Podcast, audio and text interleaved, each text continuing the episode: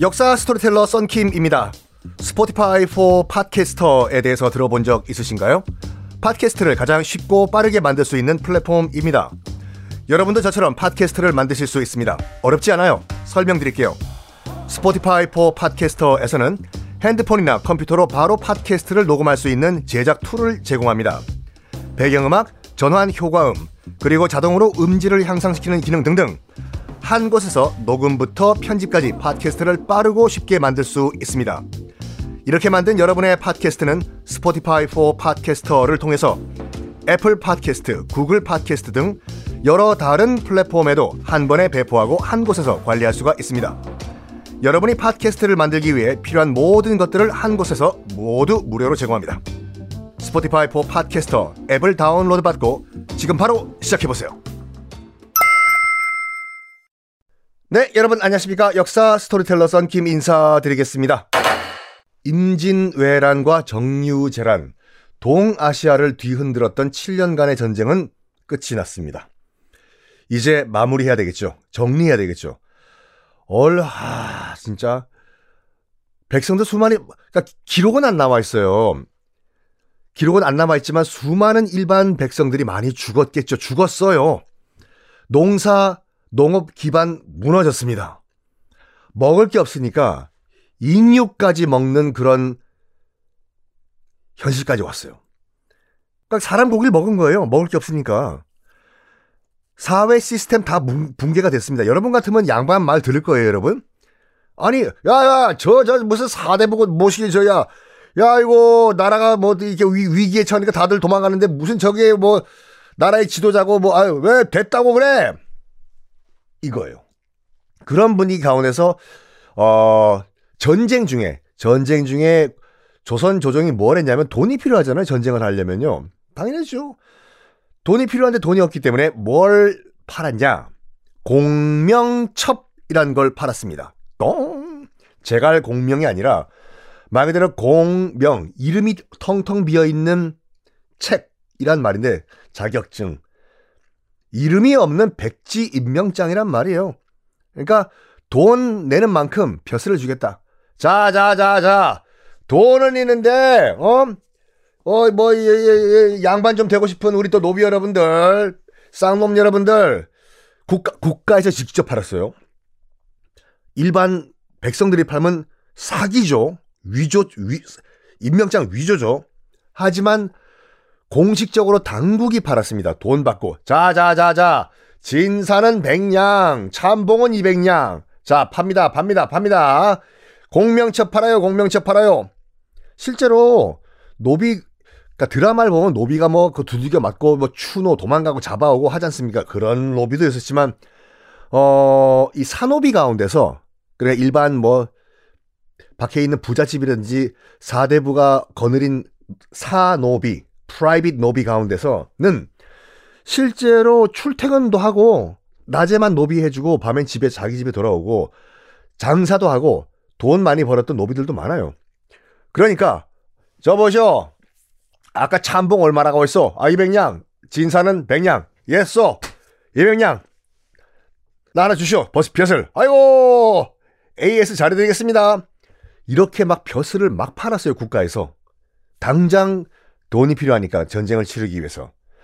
그래가지고 어제까지 노비였다가 갑자기 양반이 된 사람들도 수많이 등장을 했습니다. 어이 돌쇠야! 어허이 내 이놈! 어제까지 내가 돌쇠였지만 나는 이제부터 김참봉이야! 이런 식으로. 자, 보세요. 조선이 건국됐을 때 1392년에 이성계가 조선을 건국했을 때만 하더라도 뭐 정확한 통계는 없지만 인구 대비 양반들 우리가 뭐 과거 통과해서 관리를 하고 있던 양반들 이 전체 인구의 20% 정도가 됐다고 추정이 돼요. 정확한 통계는 없지만 그런데 임진왜란을 거치고 조선 말에 가서는 양반이 80% 거의 대부분이 양반이에요. 그리고 지금은 다시 한번 강조하지만 전 국민이 다 양반이죠. 왜? 다 제사를 지내잖아요. 며느리 전부치기 하고. 이 말은 원래 시작이 20%면은 20%가 끝까지 가야 돼요. 임진왜란 거치면서 공명첩을 사서 양반이 된 케이스도 있었겠고 돈으로 양반 샀죠.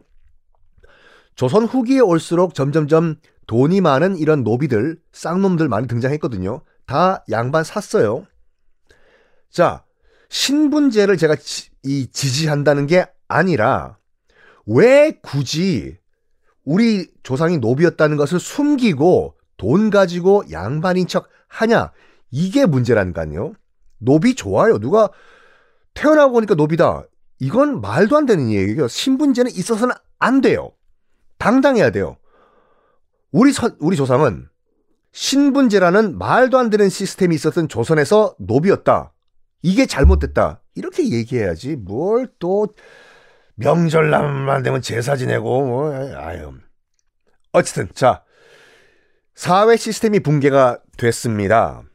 조선에서 인육을 먹고 이런 가운데 왕실이라도 정신 차려야 되잖아요. 아이고, 아이고, 포로로 잡혀갔던 임해군, 순화군. 자, 임해군은요, 광해군의 친형이에요.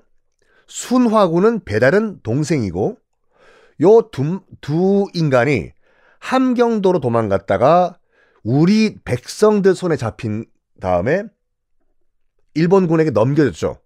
함경도로 도망갔음에도 불구하고 그럼 도망갔으면 좀 조용히 있어야 되는데 임해군과 순하군이 인간이 안 됐어. 야 소고기 먹고 싶다. 소 잡아봐라. 아이고 아이고 농사지어야 되는데 소를 왜 갖고 와? 왕자님이 소고기 먹고 싶어 하신대잖아. 이러니까 함경도 민심이 어떻겠습니까? 저 저 저 저 왕자랑 놈들이 도망 온 것도 모자라서 우리 농사지 소까지 좀 잡아먹어. 야, 야, 우리가 저좀 가나 새끼들 우리가 확 잡아버림 해서 우리 소, 백성이 잡아가지고 우리 손으로 일본군한테 넘겼어요. 자 순하군부터 봅시다. 이 순하군이 어렸을 때부터 이건 정확한 정사에 기록된 거예요. 순하군은 정말 순하지 않았어요. 어렸을 때부터 동물 그냥 죽이던 사이코패스였습니다. 그냥 죽이는 게 아니에요. 최대한 고통을 느끼게 하다가 죽여요. 그러니까 죽이는 것 자체가 아니라 고통스러워하는 것을 그냥 즐겼던 미친 삐이었어요. 어렸을 때부터 순화군은. 근데 이제 임진왜란 당시에 이제 그 포로로 잡힌 다음에 1년 정도 포로 생활하다가 풀려나왔지 않습니까? 여기에 무슨 또 트라우마가 있었나 봐요. 더욱더 사이코로 바뀝니다. 살인 중독이 돼요. 진짜로. 임진왜란 끝난 다음에 임진왜란 끝난 다음에 기록을 보면 매년 평균 10명씩 그냥 죽였대요. 순 화 군이. 거의 뭐 한 달에 한 명씩 죽이는 거죠. 배달의 형이었던 임해군이요. 같이 이제 포로 생활했던 임해군이 그런 순화군을 보고 좀 혼냈다고 합니다. 타일렀대요. 야, 마, 순화군아, 야, 너 사람 죽이지 마. 어? 자식이 말이야 진짜. 그랬더니 순하군이 임해군한테 무슨 말 했는지 아십니까? 형님, 웃기고 있네. 저는 사람 죽이기만 하죠. 에? 형님은 사람 죽이고 그 집 재산까지 다 빼앗지 않습니까? 두 놈이 다 누가 누가 삐삐인가 경쟁했습니다. 자, 순하군의 만행 다음 시간에 또 이어집니다.